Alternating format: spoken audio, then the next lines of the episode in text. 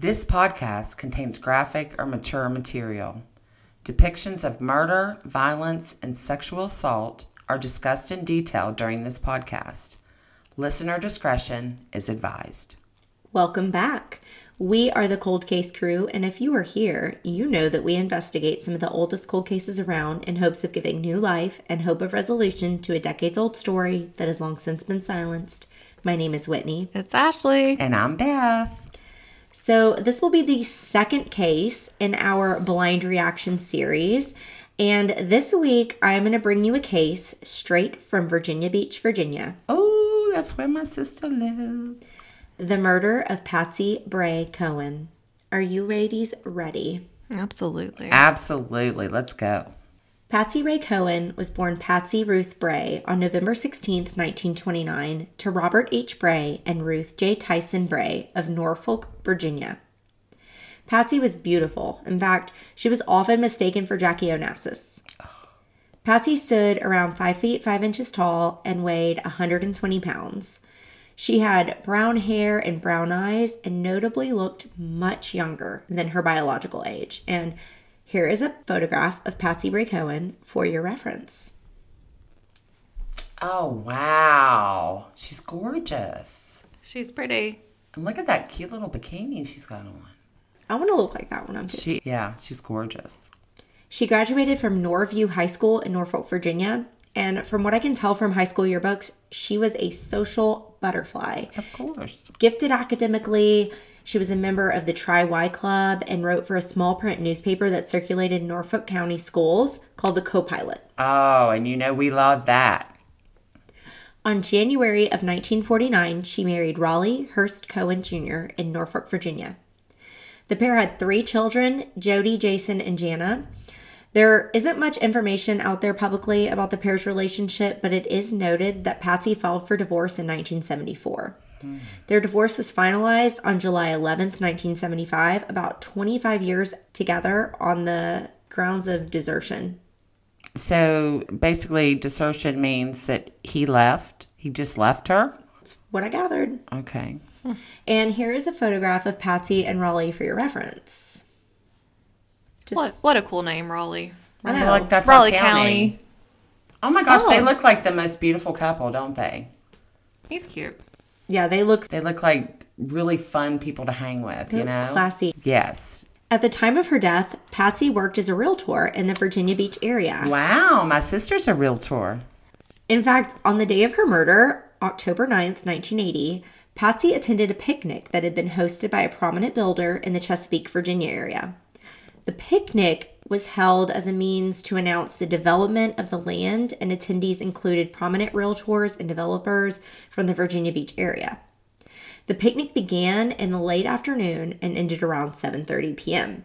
It is confirmed that Patsy was witnessed getting into her dark-colored 1976 Oldsmobile and leaving around the conclusion of the picnic. Around 8:15 p.m. that evening, Patsy arrived at her home, which was located at 4440 Smoky Lake Drive in Virginia Beach, Virginia. And I will show you guys a picture of that as well. Just to set the scene, you guys know I like to do my research. This is what it currently looks like on Google Earth. Okay. It's very modest, Well, you know, Cute it's little like one level house. but it was a new this- development back in the day. if this was not a blind reaction, I could have learned a lot more about this. However, before we continue with the events of October 9th, I want to rewind the clock two weeks prior to the night of September 27th, 1980. At 2:45 a.m., Patsy, who was asleep in her bedroom at home, was suddenly awakened by a man attempting to rip the sheets off of her bed. The man, who is still unknown, had managed to break into Patsy's home through her bedroom window. A struggle ensued, and the man struck her several times in the face before he began to choke her, threatening her life if she fought back. He then proceeded to rape her before retreating out the front door of the residence and fleeing the scene in a dark colored van. Oh my goodness. Oh my god. Get it you gotta have a dog. That's so Or an alarm system. That's just so scary. She had a roommate. That's scary. The incident was reported to the police. However, it is unknown what measures the department had taken in regards to identifying the assailant. Now, rape kits did come into play in Chicago in 1978, so there is a chance that a rape kit could have been given to Patsy at the time of the attack.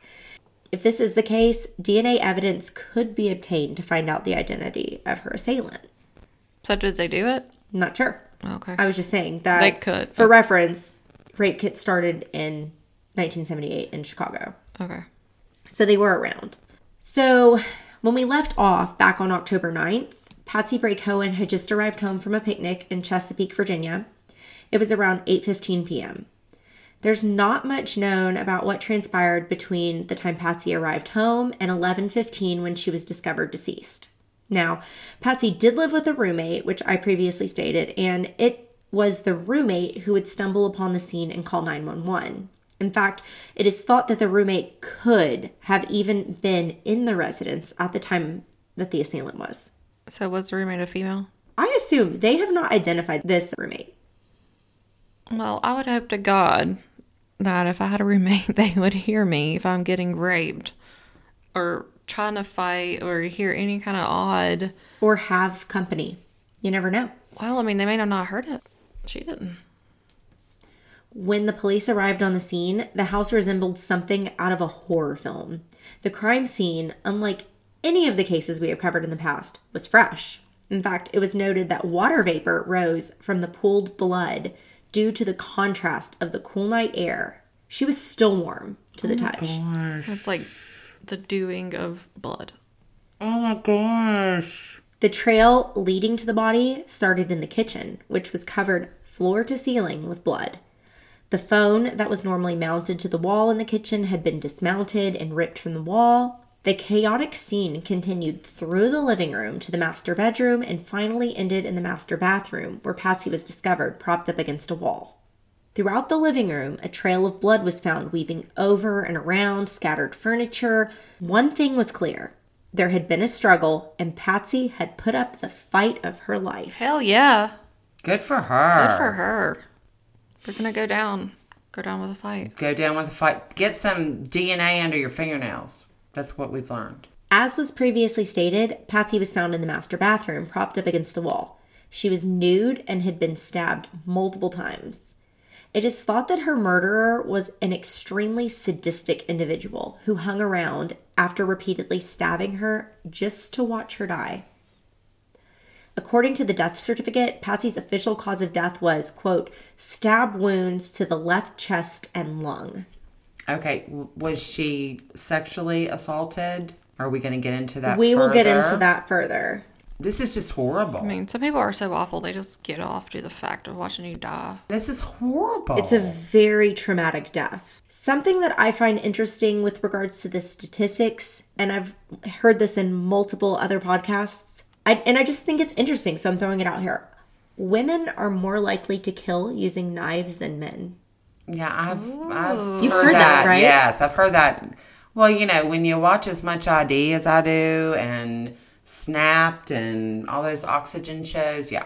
Well, I did not mm-hmm. know that. I don't get out much. But Men that are more is- likely to kill with guns. Guns are like the most Yes. popular. But women, women kill with poison and knives. Yes. And that's what her thing was. She was right? She was stabbed. I just wanted to throw that out there. Her roommates.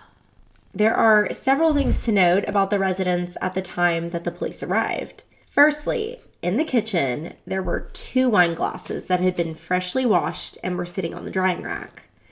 Patsy must have had company, as she was the only one home that evening as far as it is known.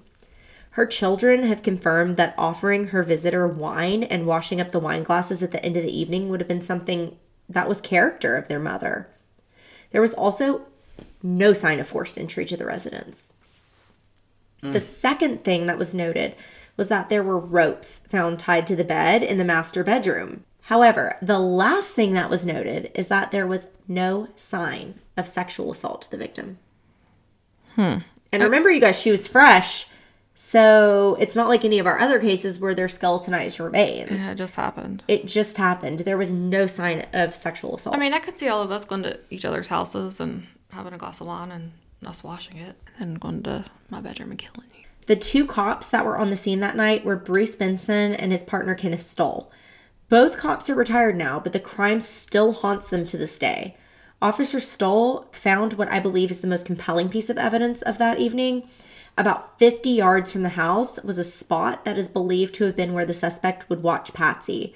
From this location, there was a clear view into the master bedroom, but what was most compelling of all were the freshly extinguished Salem cigarettes found in this particular spot. So did they take the cigarettes and like test them? Did they save them until like DNA became available at this time?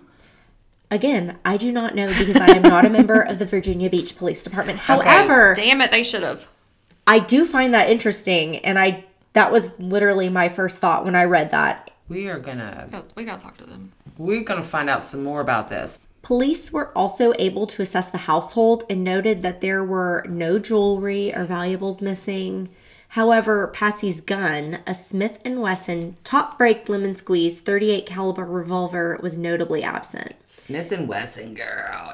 It is suspected though that the assailant or assailants took the weapon before fleeing the scene. Now they didn't use the weapon. The weapon was not used, but I wonder if she But grabbed it to try to fight back. she may have, and they took it from her. and they took it because their fingerprints would be on it. Yes, yes. Patsy was laid to rest at the Forest Lawn Cemetery in Norfolk, Virginia, surrounded by friends and family. It's been 42 years this October since the senseless murder of Patsy Bray Cowan. She would have been 93 years old this year. She would have been a grandmother. She was never able to meet her five grandchildren.